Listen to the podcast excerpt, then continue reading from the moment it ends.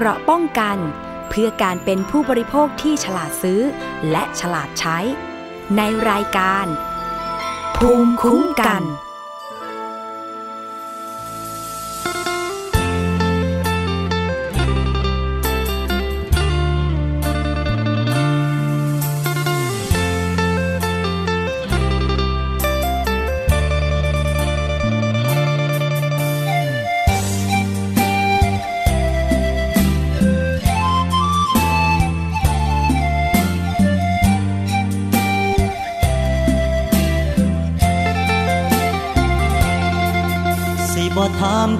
ยรักใคร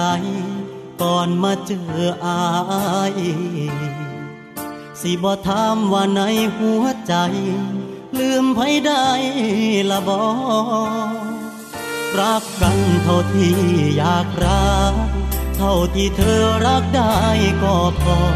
บอกเคยขอ ว่าอายต้องเป็นคนสำคัญ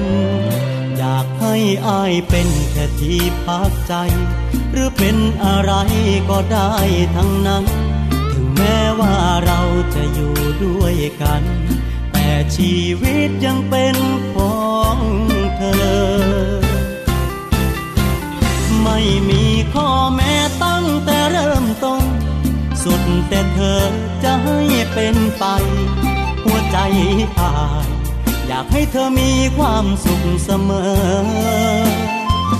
ไม่มีข้อแม้ให้เธอลำบาก มีแต่ความรักเต็มใจให้เธอผู้ไว้เดิน เธอเป็นจังใดอายก็ยินดี สิบรังหากวันหนึ่งนั้นอายมันไม่ใช่สิบ่ทวงบ่ขอใดใดๆ เหตุผลไม่ต้องมี วันนี้ได้ดูแลเธอ ได้มีเธอถือว่าโชคดี วันพรุ่งนี้ ปล่อยตามชะตาคนแล้วกัน อยากให้อายเป็นแค่ที่พักใจ หรือเป็นอะไรก็ได้ทั้งนั้น ถึงแม้ว่าเราจะอยู่ด้วยกัน ชีวิตยังเป็นของเธอ ไม่มีข้อแม้ตั้งแต่เริ่มต้น สุดแต่เธอจะให้เป็นไป หัวใจอายอยากให้เธอมีความสุขเสมอ ไม่มีข้อแม้ให้เธอลำบาก มีแต่ความรักเต็มใจให้เธอ เดินเธอเป็นจังใดอายก็ยินดี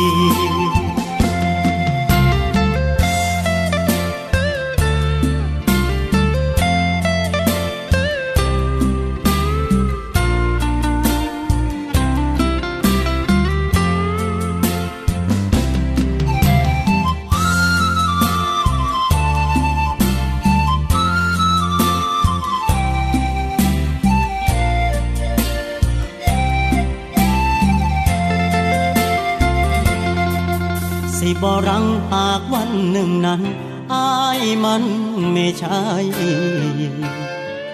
สิบ่ทวงบ่ขอใดใดๆเหตุผลไม่ต้องมี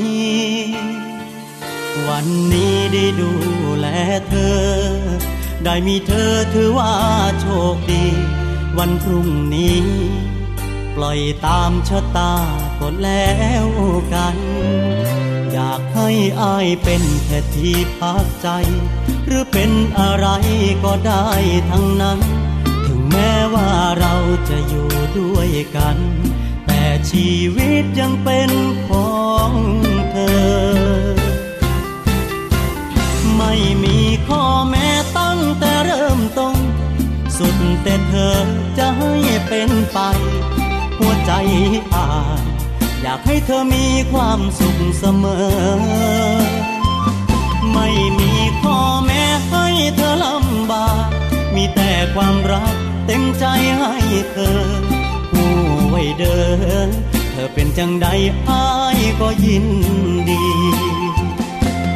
ผู้ไว้เดินเธอเป็นจังใดหายก็ยินดี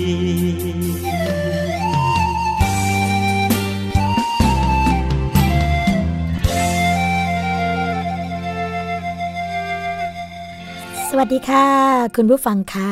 กลับมาพบกับรายการภูมิคุ้มกัน รายการเพื่อผู้บริโภคกันอีกครั้งหนึ่งนะคะ วันนี้ตรงกับวันพุธที่ 16 มีนาคม 2559 ค่ะพบกับดิฉันสวนีชำเฉลียวนะคะ เราพบกันทุกวันจันทร์ถึงวันศุกร์เวลา 11นาฬิกาถึง 12นาฬิกาค่ะ ฟังและดาวน์โหลดรายการได้นะคะ ทาง www.thaipbsonline.net ค่ะ และแอปพลิเคชันทาง thaipbs.or.th นะคะแฟนเพจเข้ามากดไลค์กันได้ค่ะ ทาง www.facebook.com/thaipbsradiofan และ www.twitter.com/thaipbsradio นะคะ โทรมาเพื่อติชมรายการรวมทั้งให้ข้อเสนอแนะ กับรายการภูมิคุ้มกันได้ค่ะ ทางหมายเลขโทรศัพท์ 027902666 นะคะ และขอสวัสดีไปยังสถานีวิทยุชุมชน ที่เชื่อมโยงสัญญาณกับเราอยู่ค่ะ สวัสดีไปยังสถานีวิทยุชุมชนคนหนองย่าไซ จังหวัดสุพรรณบุรีนะคะ FM 107.5เมกะเฮิรตซ์ค่ะ สถานีวิทยุชุมชนปฐมสาคร จังหวัดสมุทรสาครนะคะ FM 106.25เมกะเฮิรตซ์สถานีวิทยุชุมชนคนเมืองลี้ จังหวัดลำพูน FM 103.75เมกะเฮิรตซ์ค่ะ สถานีวิทยุชุมชนวัดโพบาลังจังหวัดราชบุรี FM 103.75เมกะเฮิรตซ์สถานีวิทยุเทศบาลทุ่งหัวช้างจังหวัดลำพูน FM 106.25เมกะเฮิรตซ์นะคะ สถานีวิทยุชุมชนคนเขาวงจังหวัดกาลสิน FM 89.5เมกะเฮิรตค่ะ และเช่นเคยนะคะ วันนี้ค่ะ รายการภูมิคุ้มกัน ก็มีประเด็นดีๆ มาฝากคุณผู้ฟังอีกเช่นเคยค่ะ โดยเฉพาะนี่เลยคนที่มีหัวใจนะคะ รักในเสียงดนตรีค่ะ แล้วก็ชื่นชมชื่นชอบนะคะ ที่จะไปดูคอนเสิร์ตตามเวทีต่างๆ แต่เกิดขึ้นแล้วค่ะ เรื่องของการหลอกลวงผู้บริโภคนะคะ ให้ผู้บริโภคซื้อตัว๋ว แต่ปรากฏว่าไม่จัดงานนะคะก็บอกผู้บริโภคว่าอ่าเดี๋ยวจะจัดงานเมื่อไหร่ก็จะบอกนะคะ แล้วก็บอกว่าเดี๋ยวจะแจ้งกันเป็นระยะระยะผู้บริโภคก็โอเค ตามนั้นนะคะบางคนก็มีปัญหาเยอะแยะมากมาย แต่เดี๋ยวเราจะมาพูดในรายละเอียดกันนะคะวันนี้ค่ะเรามีแขกรับเชิญถึง 2 ท่านด้วยกัน ที่จะมาคุยเกี่ยวกับเรื่องนี้ด้วยกันนะคะ ตอนนี้แขกรับเชิญอยู่ในสายกับเราเรียบร้อยแล้วค่ะ สวัสดีค่ะ วัสดีค่ะ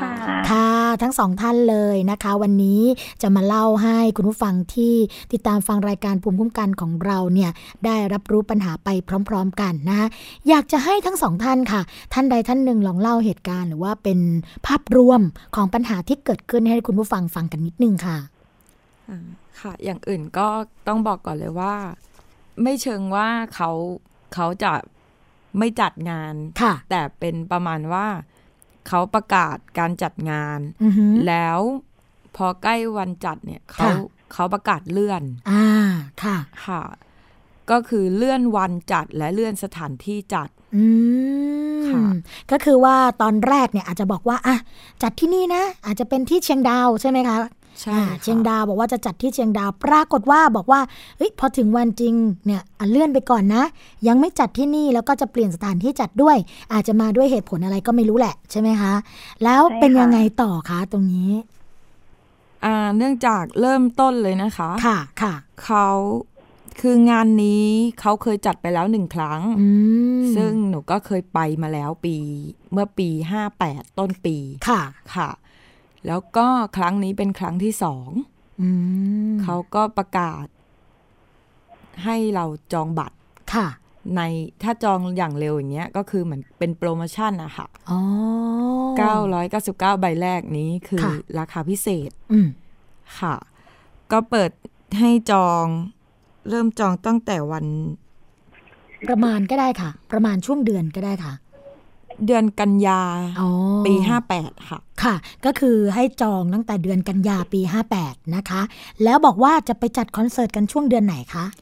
แล้วก็คอนเสิร์ตจะมีขึ้นในวันที่ 6 กุมภาปี 59 โอ้ ก็ค่ะให้เวลาจองค่อนข้างนาน ใช่ค่ะ ค่ะ แล้วยังไงต่อคะหลังจากนั้นแล้วก็ทำการจองเพราะว่า ถ้าจองไวก็จะได้ในราคา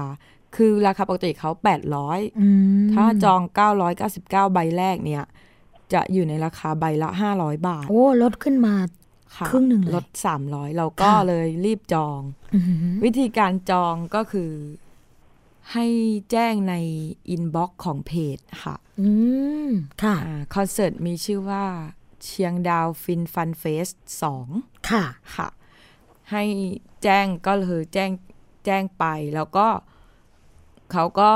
มาเหมือนประกาศรายชื่อผู้ที่จองทันค่ะ 999 ใบแรก อื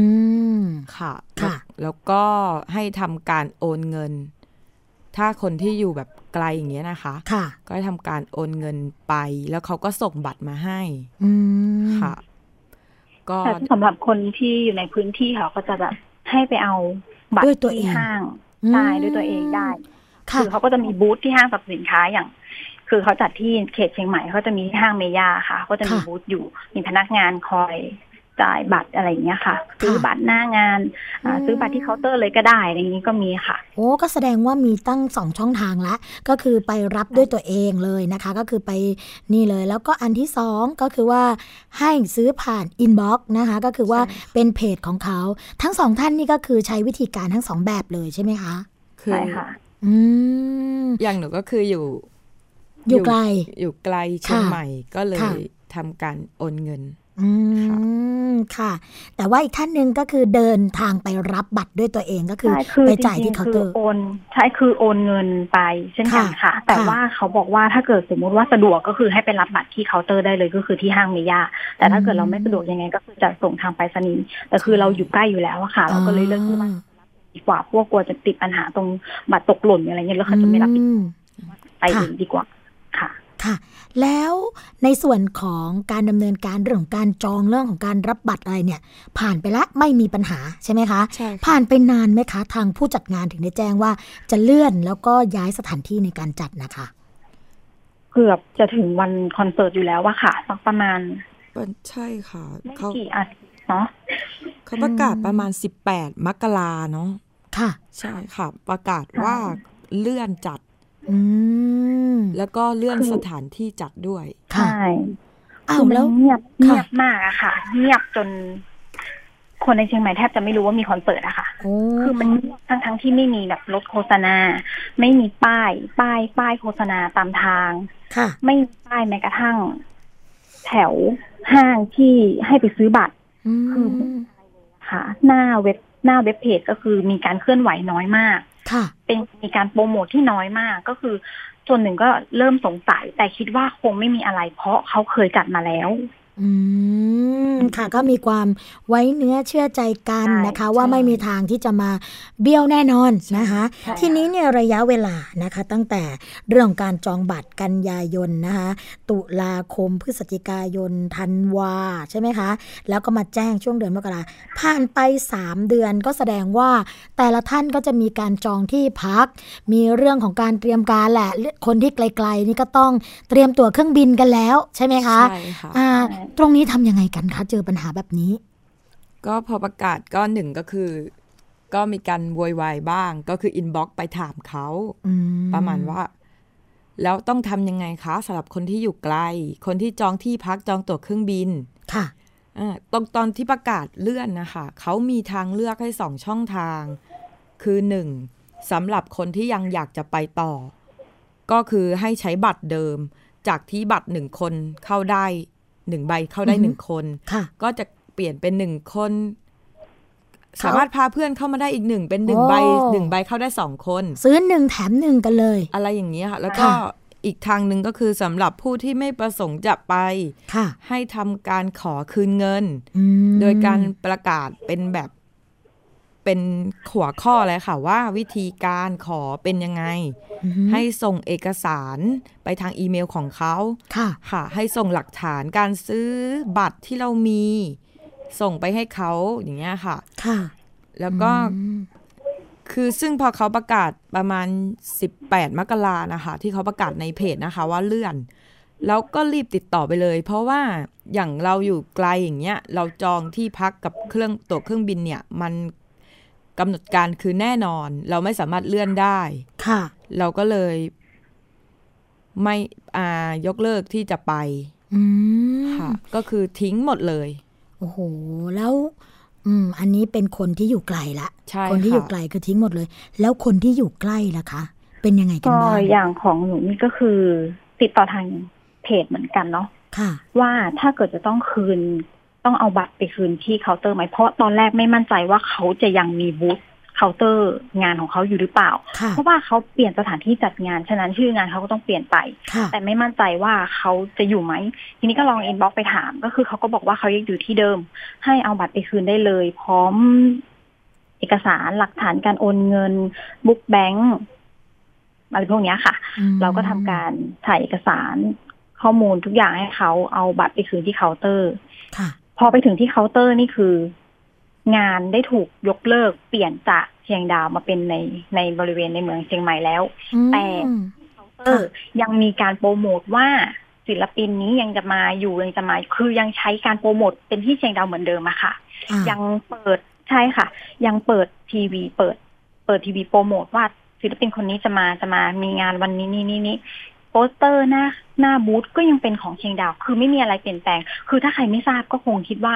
มันยังมีคอนเสิร์ตอยู่อะค่ะ ทั้งทั้งๆที่มันยกเลิก อืม เอ๊ะอย่างนี้ก็อาจจะเข้าข่ายเรื่องของการหลอกลวงตัวผู้บริโภคหรือเปล่า มีส่วนค่ะ เพราะว่าอืมเมื่อประกาศไปแล้วว่ายกเลิกในเพจ แต่ณที่บูธคือทุกอย่างยังเหมือนเดิมเหมือนวันที่ไปเอาบัตร หรือคนที่ไปซื้อบัตรที่หน้าเคาน์เตอร์ ทุกอย่างเหมือนเดิมไม่มีอะไรผิดปกติ เขาก็ให้กระดาษ มาเซ็นว่าคืนบัตรลำดับที่เท่าไหร่ถึงที่เท่าไหร่ ให้โอนเงินเข้าธนาคารอะไร ประมาณเนี้ยค่ะ แล้วก็มีพนักงานเฉยๆ ไม่มีตาปั๊มไม่มีอะไรคือไม่มีอะไรเลยอะค่ะ ที่จะบ่งบอกว่าถ้าเอาใบนี้ไปยื่นแล้วเขาจะรับรู้ว่า มาจากที่นี่จริง ๆ อะไรประมาณเนี้ยค่ะอืมคือดูดูแล้วมันไม่ค่อยเป็นทางการสักเท่าไหร่อย่างนี้ดีกว่าค่ะ ค่ะ เอ๊ะแล้วยังมีผู้บริโภคสิ่งที่สงสัยนะคะคือว่าเขาก็ยังติดป้ายเหมือนเดิม มีการประชาสัมพันธ์เหมือนเดิมนะคะไม่ได้มีการเปลี่ยนแปลงอะไร ยังคงโฆษณาแบบนี้เนี่ย แล้วมีผู้บริโภคไปติดต่อหรือว่าขอซื้อบัตรกันอยู่ไหมคะ วันที่เราไป คือตอนตอนที่เขาเริ่มประกาศยกเลิกแล้วเขาเปลี่ยนสถานที่จัดงานแล้วตรงเนี้ย ทางในเพจเริ่มคนที่ซื้อบัตรไปแล้วอะค่ะค่ะเริ่มถามขายบัตรกันในเพจแล้วว่าจะขอขายบัตร จากสมมุติเขาซื้อมาห้าร้อยเขาก็จะขอขายเหลือสี่ร้อยเท่านี้ติดต่อมานะ inbox มาอย่างเงี้ยค่ะ คือเขาคงคิดแล้วล่ะค่ะ ว่าถ้าไปคืนที่เคาน์เตอร์เขาอาจจะไม่ได้เงินอืมคือที่เคาน์เตอร์คาดว่าคงไม่มีใครแบบ walk in เข้าไปซื้อบัตรแล้วค่ะอืมส่วนหนึ่งค่ะเขาก็ต้องรับรู้จากในเพจว่าตรงนี้ยกเลิกจากอ่ายกเลิกจากการจัดที่เชียงดาวมาอยู่ที่เชียงใหม่แล้วนะแต่บูธก็ยังโฆษณาว่าอยู่ที่เชียงดาวอยู่เหมือนเดิมอะค่ะใช่อืมค่ะอืมแล้วจำนวนศิลปินลดลงด้วยค่ะ จากที่โปรโมทวงใหญ่ ๆ ก็จะเหลือวงที่แบบ เราไม่รู้จักบ้างไม่อืมไม่ค่อยติดตลาดอะไรอย่างเงี้ยค่ะโอ้โหค่ะอะปัญหามีเยอะมากเลยนะคะ หลังจากนั้นละกันนะคะ เขามีการขายบัตรกันแบบนี้เนี่ยแน่นอนอา หลายคนก็คงจะมาซื้อกันไปแหละ แล้วเขามีการจัดไหมสรุปแล้วมีการจัดคอนเสิร์ตไหมคะ มีการจัดคอนเสิร์ตค่ะอืมเขาอย่างที่บอกก็คือเป็นเปลี่ยนเปลี่ยนโปรโมชั่นเป็นเหมือนหนึ่งแถมหนึ่งค่ะแล้วก็เหมือนว่าเอาบอลลูนมา คือค่อนข้างโปรโมทอลังการค่ะ แต่งานจริงคือบอลลูนมีแค่สามสามอันก็มี เท่าที่ เท่าที่ดูภาพค่ะ ที่มีคนไปมานะคะ คือค่ะคนน้อยมาก ไม่น่าจะถึงห้าร้อยคนอืมค่ะ แต่ก่อนสถานที่นี้เคยจัดแล้ว เป็นฟินฟันเฟสเหมือนกัน แต่ไม่ใช่เป็นงานเชียงดาวหรือว่าเชียงใหม่ แต่จะเป็นงานปัสโซะคืองานก่อนหน้านี้ค่ะ ค่ะจัดคล้ายกันจัดแบบนี้จัดที่เดียวกันเลยอืมซึ่งคนที่เขาเคยไปปาโซะเขาก็คิดว่า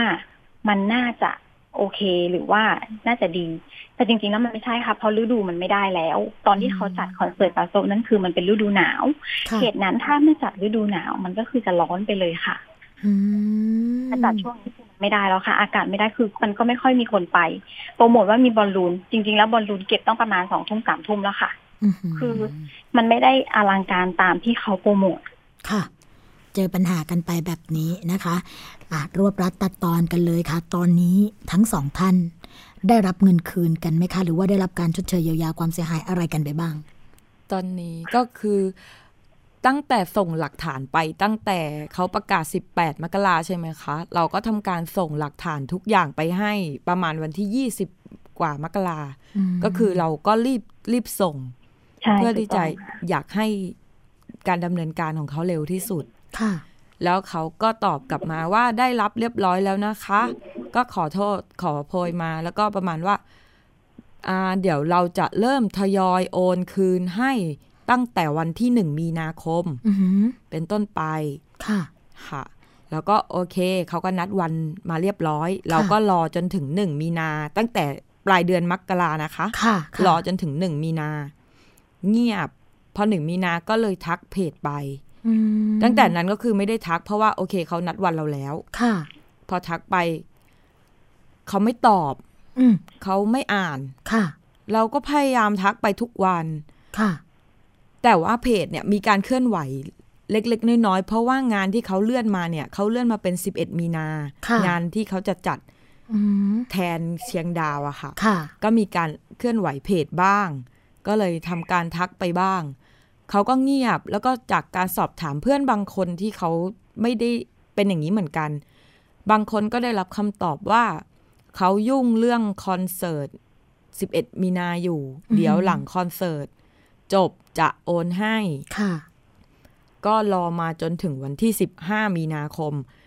ไม่มีการเคลื่อนไหวใด ๆ ทั้งสิ้น ไม่มีการชี้แจงเลยค่ะ แล้วก็ ไม่มีการตอบเลยค่ะ ว่าเราทักไปว่ายังไงทำไมคุณยังไม่คืน ไม่มีการตอบอะไรเลยอืมค่ะ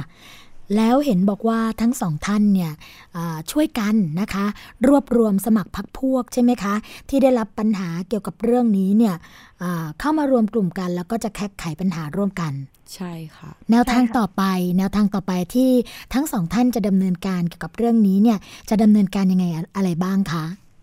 คือตอนนี้ คือพอหนูก็เข้าไปดูในเพจว่า เพราะว่าเราไม่ได้รับเงินใช่ไหมคะ เราก็ไปดูในส่วนที่เขาโพสต์เราก็ไปไล่ดูคอมเมนต์ต่างๆ ส่วนใหญ่เนี่ย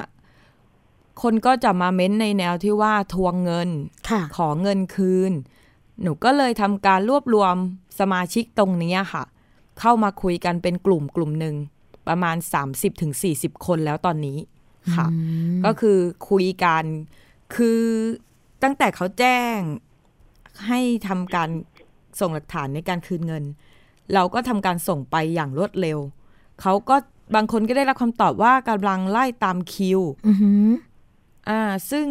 หนูเนี่ยส่งแรก ๆ หนูก็ คืออยากรู้ว่าใครได้รับเงินบ้างแล้วหรือยัง เพราะค่ะว่า30-40คนที่เราคุยกันเนี่ยค่ะส่งแรก ๆ หมดเลยอืม ก็ยังไม่มีใครได้รับเงินสักคนเลย ค่ะหนูทั้งสองท่านก็ไม่ได้รับเงินคืนเหมือนกัน ใช่ค่ะ ใช่ค่ะ ไม่ได้การตอบรับจากเพจด้วยโอ้โหก็เลยคุยกันว่าอ่าจะไปร้องเรียนเกี่ยวกับอ่าการคุ้มครองผู้บริโภค ค่ะอ่าก็จะไปที่สคบค่ะค่ะก็คือสำนักงานคณะกรรมการคุ้มครองผู้บริโภคแหละ ใช่ค่ะ จะไปค่ะยื่นเรื่องอืมซึ่งเพื่อนๆที่อยู่ต่างจังหวัด ซึ่งหนูได้สอบถามมาแล้ว เขาก็ให้ทำการยื่นเรื่องผ่านเว็บไซต์ออนไลน์ ส่วนหนูอยู่ที่มาเดินทางมาสะดวก เราก็จะเดินทางไปยื่นเองพร้อมหลักฐานอืค่ะมจริง ๆ มี 3 ช่องทางนะคะ ทั้งสองท่านเลยก็คือว่าอันที่หนึ่งเนี่ย ร้องเรียนโดยตรงอย่างที่อ่าท่านแรกบอกนะคะ ก็คือว่าไปที่สำนักงานคณะกรรมการคุ้มครองผู้บริโภคที่ศูนย์ราชการเลยแหละ ที่แจ้งวัฒนะนะคะ อันที่สองก็คือเรื่องของการร้องเรียนออนไลน์ใช่ไหมคะ อันที่สามเด็ดกว่านั้นค่ะสำหรับคนที่อยู่ในพื้นที่นะคะ คนที่อยู่ที่ต่างจังหวัดเนี่ย ไปร้องเรียนที่ศูนย์ดำรงธรรมกันเลยค่ะ เพราะว่าศูนย์ดำรงธรรมเนี่ยก็คือสคบนั่นเอง แต่ว่าประจำอยู่ที่ต่างจังหวัดนะคะ ทีนี้ถ้าเกิดเขาได้รับเรื่องร้องเรียนของเรามากๆเนี่ยเขาก็จะส่งเรื่องมาส่วนกลาง แล้วก็จะทำให้เป็นประเด็นที่ค่อนข้างใหญ่ เพราะว่าถือว่าได้รับความเดือดร้อนกันเกือบทั้งประเทศนะคะ แต่ก็คิดว่าทั้งสองท่านเนี่ยถือว่าเป็นผู้บริโภคตัวอย่างเลยนะคะ เพราะว่าได้รับความเดือดร้อนถูกละเมิดสิทธิ์แบบนี้เนี่ยแล้วลุกขึ้นมาต่อสู้ เรียกร้องสิทธิ์ของตัวเองไม่นิ่งเฉยนะคะ ไม่ใช่ว่าโอ้ปล่อยไปเถอะเป็นเรื่องที่แล้วแต่ถือว่าฟาดเคราะห์กันไปอันนั้นไม่ใช่แล้วนะคะ ถือว่าต้องขอบคุณแทนผู้บริโภคท่านอื่นด้วย แล้วก็ขอบคุณแทนคุณผู้ฟังที่ฟังรายการเราอยู่ในขณะนี้ด้วยนะคะ ที่ทั้งสองท่านมาแลกเปลี่ยนลี่ยนแล้วก็แชร์ประสบการณ์กันในวันนี้ รายการภูมิคุ้มกันต้องขอขอบพระคุณนะคะะแขกรับเชิญของเราที่น่ารักมาก ๆ ในวันนี้ด้วย หวังว่าคงได้มีโอกาสพูดคุยกัน ในเรื่องของการแก้ไขปัญหาต่อจากนี้นะคะ ได้ค่ะค่ะ ขอบคุณมากค่ะค่ะค่ะสวัสดีค่ะค่ะ สวัสดีค่ะก็เป็นเรื่องราวที่ผู้บริโภคถูกเอาเปรียบนะคะ คุณผู้ฟังจากที่เราฟังกันมาทั้งหมดเนี่ยก็จะเห็นเลยว่า ไม่น่าที่จะเกิดเหตุการณ์แบบนี้ขึ้น แล้วก็ถ้าเกิดมองกันให้ลึกอีกมุมหนึ่งก็คือว่า อาจจะเข้าข่ายเรื่องของการจงใจ หลอกลวงผู้บริโภคให้เสียเงินเสียทองให้กับบริษัทของตัวเองหรือเปล่านะคะ เดี๋ยวจะมาติดตามการค่ะหลังจากนี้ที่ทั้งสองท่านไปร้องเรียนที่สำนักงงานคณะกรรมการคุ้มครองผู้บริโภคนะคะสำหรับช่วงแรกของรายการภูมิคุ้มกันค่ะ เราคงจะพักกันไว้สักครู่ เดี๋ยวช่วงที่สองมาติดตามประเด็นดี ๆ อีกค่ะ เกราะป้องกัน เพื่อการเป็นผู้บริโภคที่ฉลาดซื้อ และฉลาดใช้ ในรายการ ภูมิคุ้มกัน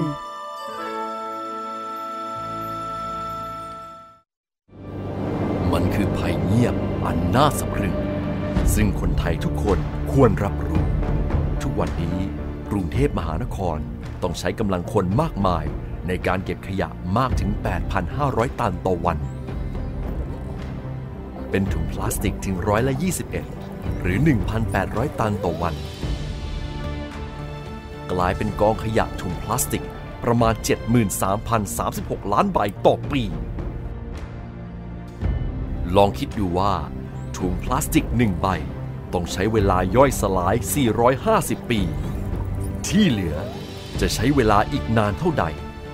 และเมื่อเผาถุงพลาสติกจะเกิดเป็นมลภาวะทางอากาศมากมายำให้โลกร้อน และยังทำให้เกิดสารไดออกซิน ซึ่งเป็นสารก่อมะเร็ง รู้อย่างนี้แล้ว คงต้องตัดสินใจเอาเองว่า ถุงพลาสติกยังจำเป็นสำหรับคุณอีกหรือไม่ ลด เลิก เพื่อช่วยโลก ไทย PBS ชวนคนไทยลดใช้ถุงพลาสติก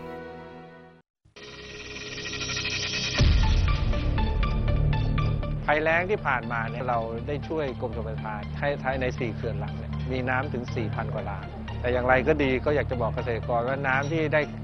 ได้บริหารจัดการที่เหลือมาเนี่ยไม่ใช่เกษตรกรจะไปใช้ได้หมดนะครับ ก็อยากจะฝากไว้ว่า ถ้าเรามีน้ำต้นทุนอยู่น้อยเนี่ยเราก็จะทำนาปีเนี่ยไม่ได้ตามแผน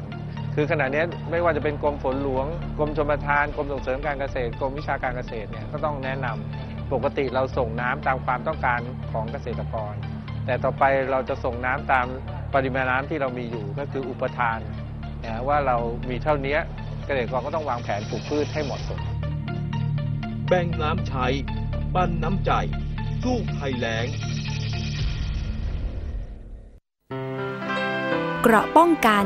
เพื่อการเป็นผู้บริโภคที่ฉลาดซื้อ และฉลาดใช้ ในรายการ ภูมิคุ้มกัน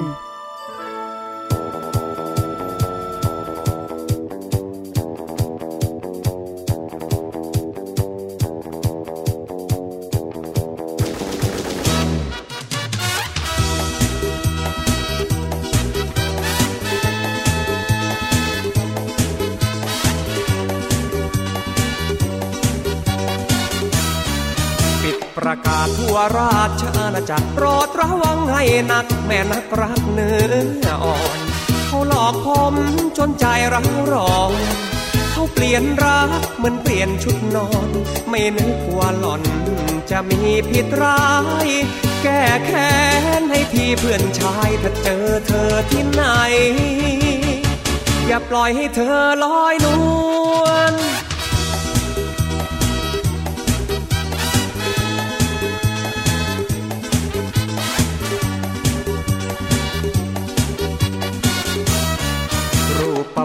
สันธานของหล่อนอ่อนแอนอรชรยิ่งตอนยิ้มนิ่มนวลส่วนสูงสูงพอสมควร ผิวพม่าในตาเชิญชวน สร้างความปั่นป่วน ให้มวลมูชายซ่อนเล็บเหมือนเสือซ่อนลายถ้าเจอเธอที่ไหน อย่าปล่อยให้เธอลอยน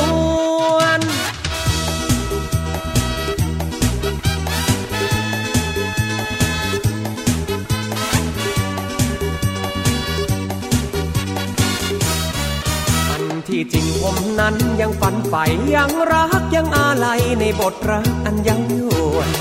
ไม่ตัดใจไม่ตายก็จวนเขาเปลี่ยนรักเหมือนรถไฟเปลี่ยนขบวน แม่ใจทางด่วนช่างเรรวนเลือลาย บอกให้รู้ว่าอันตรายถ้าเจอเธอที่ไหน อย่าปล่อยให้เธอลอยนวล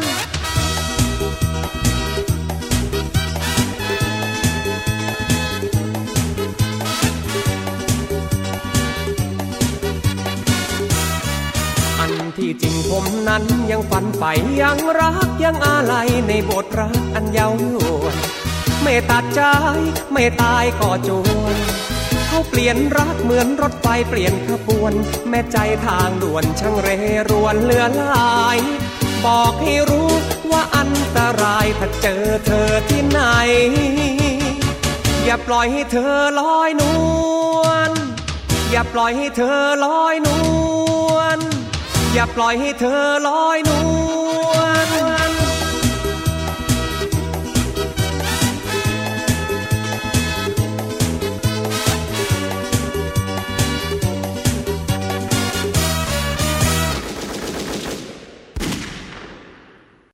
พบกับช่วงที่ 2 ของรายการภูมิคุ้มกัน รายการเพื่อผู้บริโภคนะคะ ช่วงที่ 2 นี้เราก็เปิดเพลงกันให้คึกครักคึก คลื่นกันนิดนึงค่ะหลังจากที่สัมภาษณ์แขกรับเชิญไปแล้วสองท่านนะคะ แล้วก็รู้สึกว่าเออนะเรื่องของปัญหาแบบนี้ก็อย่าปล่อยให้ลอยนวลกันไปนะคะ ต้องรีบจัดการทันทีแล้วก็เป็นกำลังใจให้ด้วยค่ะสำหรับช่วงที่ 2 ของรายการภูมิคุ้มกันนะคะแล้วก็มีประเด็นดีๆมาฝากคุณผู้ฟัง โดยเฉพาะเรื่องนี้ค่ะ เขาบอกว่าขับเร็ว หลับในไม่คาดเบลนะคะ ต้นต่อเจ็บตายรุนแรง รถทัศนศึกษาแล้วก็รถสาธารณะด้วยนะคะ เรื่องนี้ได้รับการเปิดเผยค่ะ จากกระทรวงสาธารณสุขนะคะก็บอกว่าในส่วนของรถ สาธารณะกับรถทัศนศึกษาเนี่ยเกิดอุบัติเหตุถึง 104 ครั้งด้วยกันนะคะ แล้วก็มีผู้ที่เสียชีวิตในที่เกิดเหตุถึง 49 คนค่ะ สาเหตุก็มาจากการขับรถเร็วอ่อนล้าหลับในไม่ชำนาญเส้นทาง ไม่คาดเข็มขัดนิรภัยนะคะ เรื่องนี้ได้รับการเปิดเผยจากนายแพทย์สุวรรณชัย วัฒนายิ่งเจริญชัยค่ะ รองปลัดกระทรวงสาธารณสุข แล้วก็โฆษกกระทรวงสาธารณสุขนะคะ ก็บอกว่าจากการวิเคราะห์ปัญหาการบาดเจ็บและเสียชีวิต จากการจราจรทางถนนนะคะในปี 2558 ค่ะ ก็พบว่า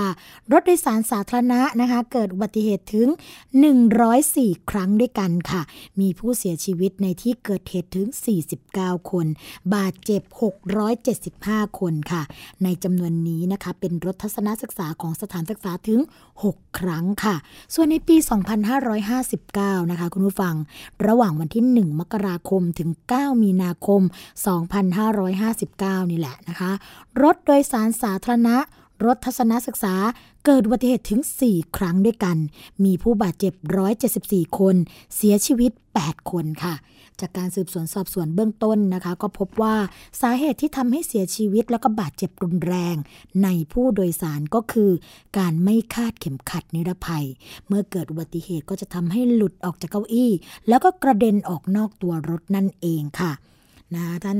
นายแพทย์สุวรรณชัยก็บอกว่า สาเหตุที่ทำให้เกิดอุบัติเหตุก็พบว่าเกิดจากพนักงานขับรถมีความอ่อนล้า เนื่องจากขับรถต่อเนื่องเป็นเวลานาน โดยเฉพาะรถทัศนจรนะคะ ที่จ้างเหมาพนักงานขับรถคนเดียว รวมทั้งไม่ชำนาญเส้นทาง ใช้ความเร็วไม่เหมาะสมนะคะ รวมถึงเส้นทาง โดยเฉพาะเส้นทางลาดชัน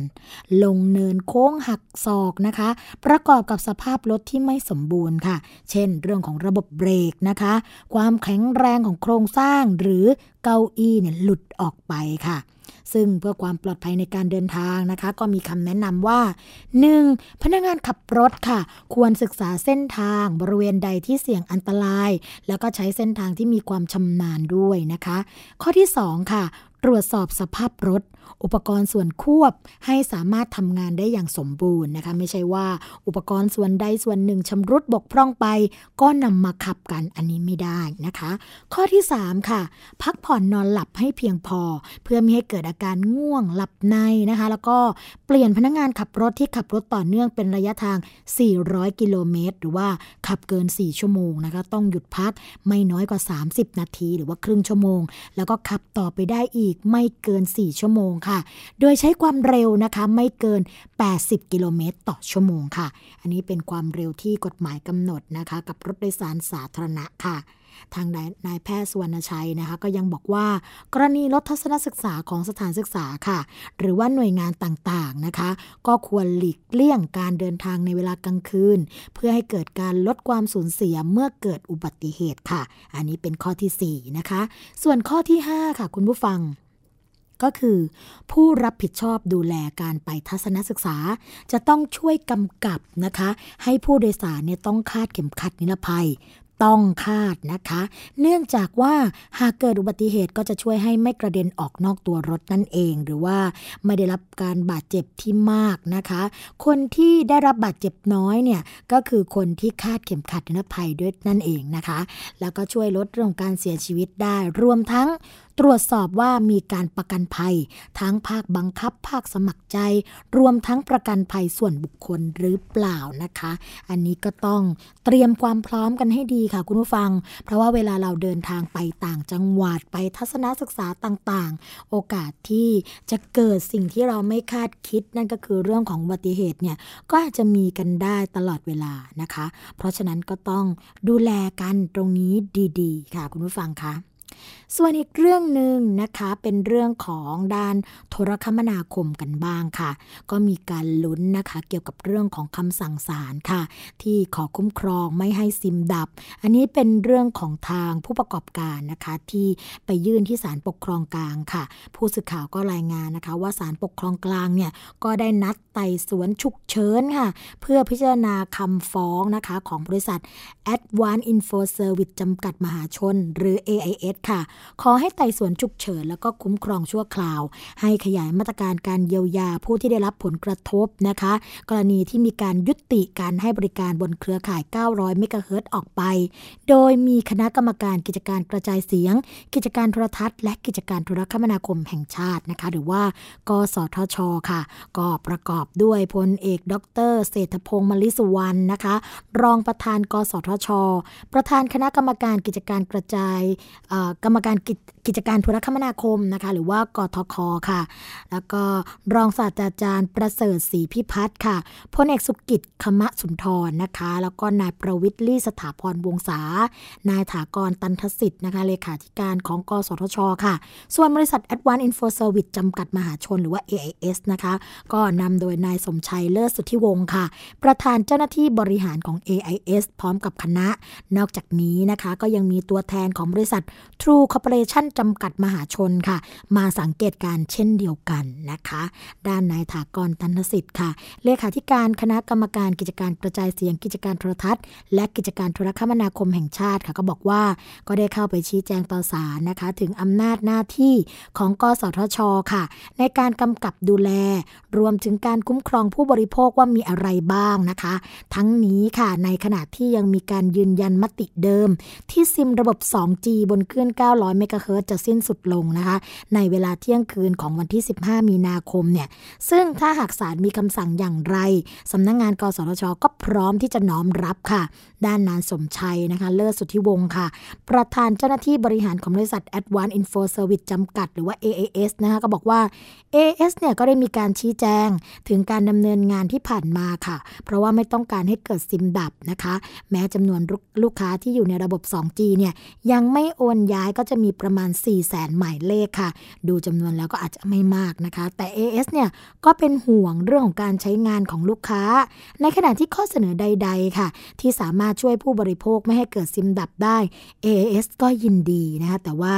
ทั้งนี้เนี่ยก็ต้องอยู่บนพื้นฐานของความเป็นจริง ซึ่งคลื่นล็อตที่ 2 ของ True เนี่ย AS ก็ไม่ได้ใช้งานอยู่นะคะ แต่ว่าหากจะให้ย้ายไปก็ต้องมีระยะเวลาดำเนินการ ทั้งนี้ค่ะหากศาลมีคำสั่งเช่นไรเนี่ยก็พร้อมมที่จะน้อมรับเช่นเดียวกันค่ะ ซึ่งผู้สื่อข่าวนะคะก็มีการรายงานเพิ่มเติมค่ะว่า ทางกสทช ก็ยังได้ยื่นข้อเสนอใหม่ เพื่อหาทางออกค่ะ โดย True เนี่ยมีการนำเสนอเพิ่มเติม ให้ใช้เครือข่าย 900 เมกะเฮิรตของ True โดยการโรมมิ่งค่ะ แล้วก็จะไม่คิดค่าใช้จ่ายใด ๆนะคะ ในการบริการด้วย นอกจากนี้ค่ะทางสำนักงงาน กสทช ก็ยังมีการเสนอทางออกด้วยการขยายเวลาในการเยียวยาออกไปค่ะ จนกำหนดสิ้นสุดนะคะ เรื่องการชำระค่าบริการ หรือว่าชำระใบอนุญาตค่างวดงวดแรกเนี่ยในวันที่ 21 มีนาคมค่ะ ซึ่งก็อยู่ในดุลพินิษของศาลในการพิจารณาต่อไปนะคะ อันนี้ก็เป็นการหาทางออกร่วมกันสำหรับหน่วยงานต่างๆนะคะ ที่จะทำให้ผู้บริโภคสามารถที่จะใช้ซิมกันต่อไปได้ค่ะอีกประเด็นหนึ่งนะคะ คุณผู้ฟังเป็นเเรื่องของกระทรวงสาธารณาสุขค่ะ ก็ออกมาเตือนนะคะ เกี่ยวกับเรื่องของการสะกดจิตเพื่อรักษาสารพัดโรคค่ะ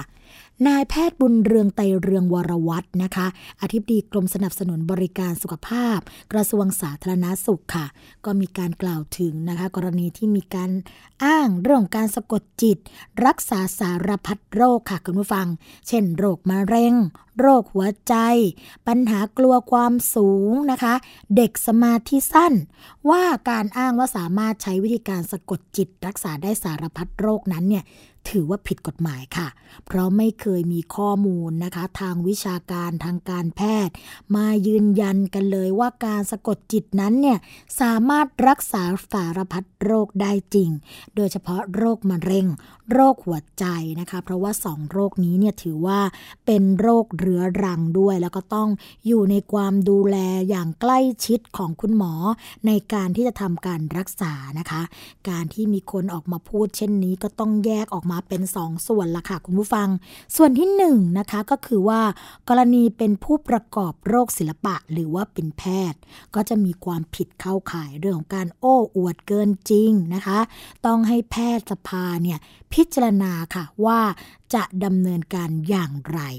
ข้อที่ 2 ค่ะ กรณีที่เป็นบุคคลทั่วไป นะคะ ไม่ใช่แพทย์ ก็จะเข้าข่ายเรื่องของการผิดกฎหมายของสำนักงานคณะกรรมการคุ้มครองผู้บริโภค หรือสคบนั่นเองนะคะ ก็จะคล้ายคลึงกับกรณีของดรเซปิงชัยสารนะคะ อย่างไรก็ตามค่ะคุณผู้ฟังคะหากพบนะคะว่ามีการสะกดจิตในสถานพยาบาลก็จะมีความผิดตามพระราชบัญญัติสถานพยาบาล พุทธศักราช 2541 ค่ะจึงขอเตือนประชาชนนะคะ ว่าอย่าลงเชื่ออะไรง่าย ๆ ยิ่งระบุว่าสามารถรักษาได้สารพัดโรค โดยเฉพาะโรคเรื้อรังที่ต้องรับประทานยาอย่างต่อเนื่องนะคะ อย่างเบาหวานความดันโลหิตนะโรคหัวใจแล้วก็โรคมะเร็งเนี่ยก็อาจจะทำให้เสียโอกาสในการรักษาที่ถูก ต้องค่ะ ตามหลักวิชาการนะคะ ด้านนายแพทย์สมศักดิ์โลเลขาค่ะ นายกแพทยสภานะคะ ก็บอกว่าเรื่องของการสะกดจิตรักษาโรค จะ เอามาอ้างนะคะะก็คงจะไม่ได้ว่าเอามาอ้างว่าในต่างประเทศนิยมทำกันนะ เพราะว่ามีความแตกต่างกันค่ะ เนื่องจากบางกรณีเนี่ยจะใช้นักจิตวิทยาช่วยในการบำบัด ก็ถือว่าเป็นการบำบัดโดยใช้หลักที่ถูกต้องแล้วก็ดำเนินการให้คำแนะนำร่วมกันนะคะ กับการใช้ยา แต่ทีนี้ในบางครั้งหรือว่าในบางกลุ่มโรคเนี่ยก็ไม่สามารถที่จะใช้การสะกดจิตเข้ามารักษาได้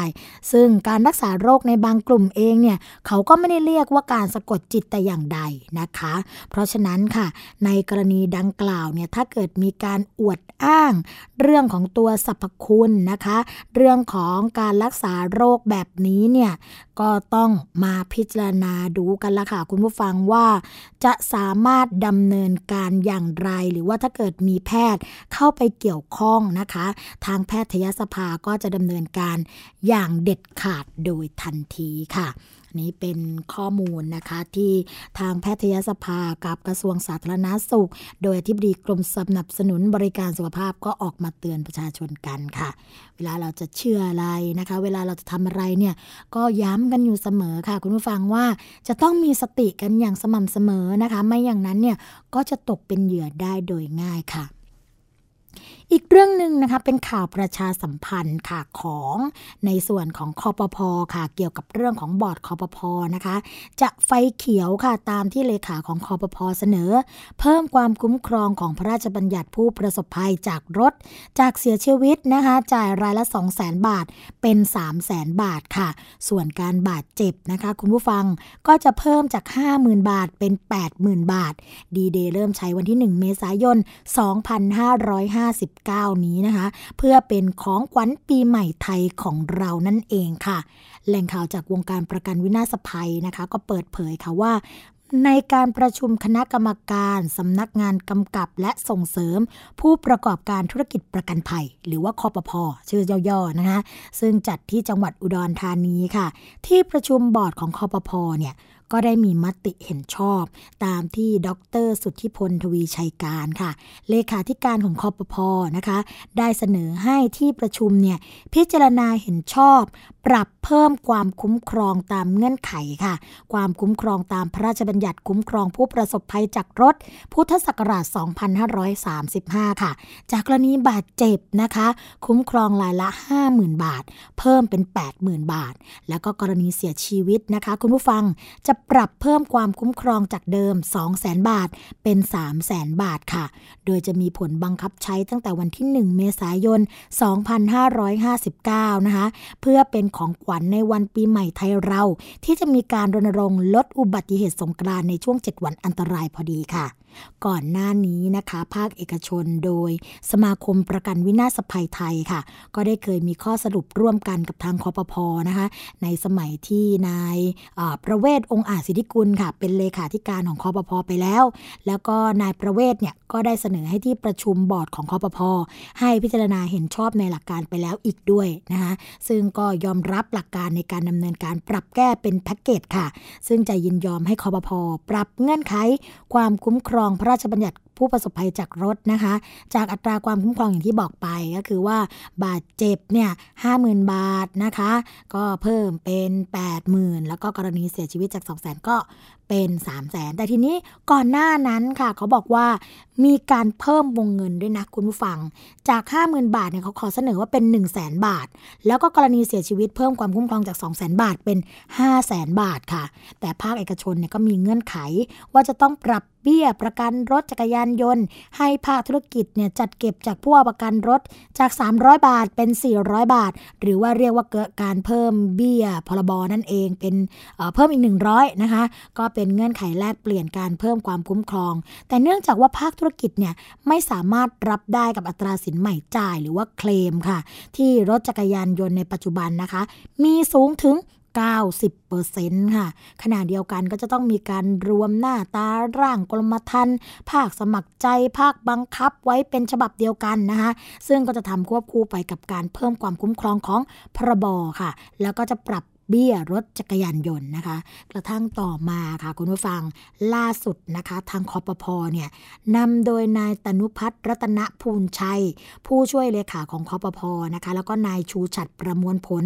ผู้ช่วยเลขาคอปพอก็ได้หารือกับนายนพดลสันติภากร กรรมการผู้จัดการบริษัทกลางคุ้มครองผู้ประสบภัยจากรถนะคะ แล้วก็นายอารันศรีว่องไทยค่ะ กรรมการบริหารสมาคมประกันวินาศภัยไทยนะคะก็มีการหาข้อสรุปกันการเลยนะคะในการปรับเพิ่ม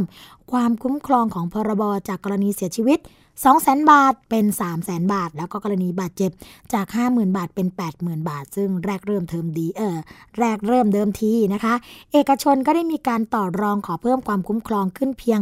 50%นะคะหรือว่าง่ายๆ กรณีบาดเจ็บเนี่ยก็จะจ่ายแค่ 75,000 บาทนะคะแต่ทางกพคอปพเนี่ยก็บอกว่าในฐานะที่ปรับเบี้ยเพิ่มอีก 100 บาทแล้วเนี่ยก็ขอให้เพิ่มความคุ้มครองขึ้นมาอีกหน้านะคะ ซึ่งทางตัวแทนประกันเอกชนก็เลยไม่มีความเห็นใด ๆ ค่ะ โดยเห็นว่าเป็นอำนาจของนายทะเบียนนะคะ หรือว่าเลขาคอปพอที่สามารถพิจารณาเห็นชอบได้ตามกรอบกฎหมายอยู่แล้ว ซึ่งสมาคมก็ไม่ค่อยเห็นด้วยกับเรื่องนี้เท่าไหร่นะคะคุณผู้ฟัง แต่เพราะว่าต้องการให้คอปพอเนี่ยรีบเร่งดำเนินการตามที่มติบอร์ดคอปพอได้รับหลักการเอาไว้เดิมค่ะ แต่เนื่องจากเลขาธิการของคอปพอเห็นว่า แนวทางดังกล่าวค่อนข้างที่ต้องใช้ระยะเวลานะคะ เพราะว่าต้องออกกฎกระทรวง ต้องแก้ไขเนื้อหาในกรมธรรม์อีกเยอะ เพราะว่าไม่ใช่อำนาจของบอร์ดคอปพอค่ะ ก็จะดำเนินการได้แต่เพียงอย่างเดียวค่ะ ดังนั้นนะคะจึงเห็นว่าควรจะดำเนินการเพิ่มความคุ้มครองให้กับพี่น้องประชาชน เพื่อเป็นของขวัญวันปีใหม่ในเทศกาลสงกรานต์ปีนี้ไปก่อน ส่วนแนวทางที่จะเสนอแก้ไขเป็นแพ็กเกจตามที่มติบอร์ดได้เห็นชอบในหลักการไปแล้วเนี่ย ก็ค่อยมาว่ากันอีกทีในภายหลังนะคะ อันนี้ก็เป็นข้อมูลค่ะที่เราอยากจะประชาสัมพันธ์กันในเรื่องของการดูแลเกี่ยวกับเรื่องของอะไรล่ะเขาเรียกว่า ความปลอดภัยของตัวเองในการใช้รถใช้ถนนนั่นเองนะคะ กรณีที่เป็นอุบัติเหตุแล้วมีคนถามกันมาเยอะค่ะ เกี่ยวกับเรื่องของรถจักรยานยนต์ว่าถ้าไม่มีพรบแล้วก็ตำรวจชี้เบื้องต้นว่าเป็นประมาทร่วมจะทำอย่างไรนะคะ อันนี้ก็ตอบกันง่าย ๆ เลยค่ะว่า ถ้าเกิดว่ารถนะคะที่คนขับหรือว่าคนนั่งรถจักรยานยนต์เนี่ยบาดเจ็บต้องเข้ารักษาตัวในโรงพยาบาล ก็สามารถขอความช่วยเหลือได้ค่ะ ที่กองทุนทดแทนผู้ประสบภัยจากรถนะคะ ก็ไปติดต่อกันได้ที่บริษัทกลางคุ้มครองผู้ประสบภัยจากรถ หรือที่คอปพอก็ได้ค่ะ แต่หน่วยงานที่รับผิดชอบโดยตรงก็คือบริษัทกลาง เพราะว่าจะดูแลเกี่ยวกับเรื่องพรบนั่นเองนะคะ จากนั้นล่ะค่ะ ทางกองทุนก็จะมาไล่เบี้ยเอากับเจ้าของรถที่ไม่จัดทำพรบตามที่เข้าใจนั้นเนี่ยถูกต้องกันแล้วนะคะว่า ถ้าเกิดว่าจ่ายเงินค่ารักษาพยาบาล ให้กับผู้บาดเจ็บ ตัวเจ้าของรถที่ไม่ทำพรบก็จะต้องถูกลงโทษด้วย โดยการที่จะเสียค่าปรับนะคะให้กับทางกองทุนค่ะ การที่รถ ยนต์ในคู่กรณีหรือว่ารถมอเตอร์ไซค์หรือว่าคู่กรณีเนี่ยตำรวจชี้ว่าประมาทร่วมนะคะก็ต้องมาดูในเรื่องของรูปคดีกันว่า ในกรณีดังกล่าวข้อเท็จจริงเป็นอย่างไรนะคะ แล้วก็คงจะมาหากันละค่ะว่า หลังจากนั้นเนี่ยจะทำอย่างไรหรือว่าดำเนินการอย่างไรต่อไป นะคะ นี่ก็เป็นข้อมูลดีๆค่ะ ที่ทางรายการคุ้มคุ้มกันนำมาฝากคุณผู้ฟังกันในวันนี้นะคะดำเนินรายการมาถึงช่วงสุดท้ายของรายการแล้วค่ะ เราพบกันทุกวันจันทร์ถึงวันศุกร์นะคะ เวลา 11นาฬิกาถึง 12นาฬิกาค่ะดำเนินรายการโดยดิฉันสวนีชำเฉลียวนะคะ อย่าลืมนะคะ ฟังสดแล้วก็ดาวน์โหลดรายการได้ค่ะทาง www.thaipbsonline.net และแอปพลิเคชันนะคะ ไม่ว่าจะเป็นระบบ iOS หรือว่าระบบ Android ได้ทาง thaipbs.or.th ค่ะ แฟนเพจนะคะ เข้ามากดไลค์กันได้ทาง www.facebook.com/thaipbsradiofan และ www.twitter.com/thaipbsradio ค่ะดำเนินรายการกันมาถึงตรงนี้แล้วนะคะ คงต้องบอกว่าพบกันใหม่ค่ะในวันต่อไปสำหรับวันนี้ สวัสดีและรายการภูมิคุ้มกันคงต้องขอลาไปก่อน สวัสดีค่ะ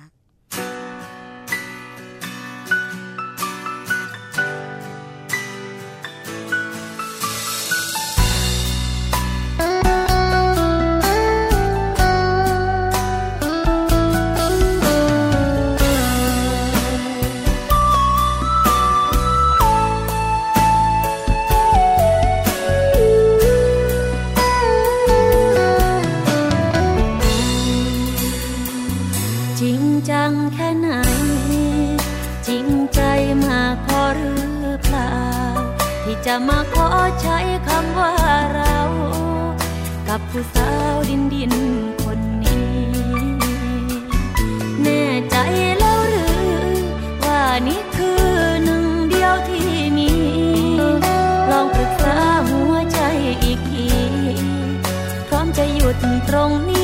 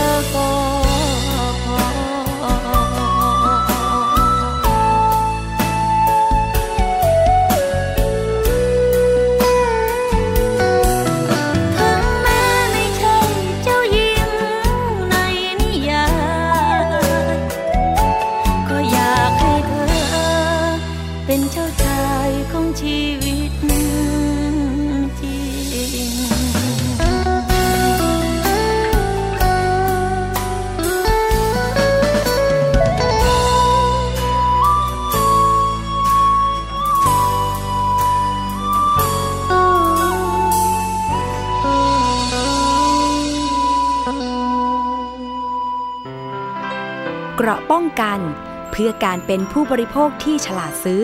และฉลาดใช้ ในรายการ ภูมิคุ้มกัน